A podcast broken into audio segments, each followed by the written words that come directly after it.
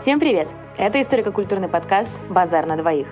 Меня зовут Анжела Гильки, и 12 лет назад я проспала ЕГЭ по физике, стала историком, и теперь это моя жизнь. Меня зовут Дмитрий Кузнецов, и 4 года назад я так устал преподавать английский язык, что уехал изучать русскую литературу в Лос-Анджелес.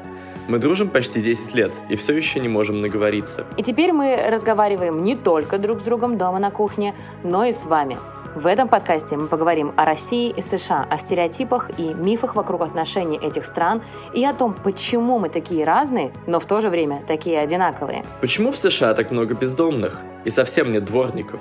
Кто заражал спидом американские джинсы? А кто добавлял стекло в конфеты на Хэллоуин? Почему в России сдают квартиры только славянам, но говорят, что у нас нет расизма? Как добиться пляжного тела в стране с самым высоким уровнем ожирения? Как найти себе пару, если тебя забанили в Тиндере? И что делать, если разочаровался в американской мечте? И где найти русскую мечту? Обо всем этом вы узнаете в первом сезоне нашего подкаста летом 2022 года.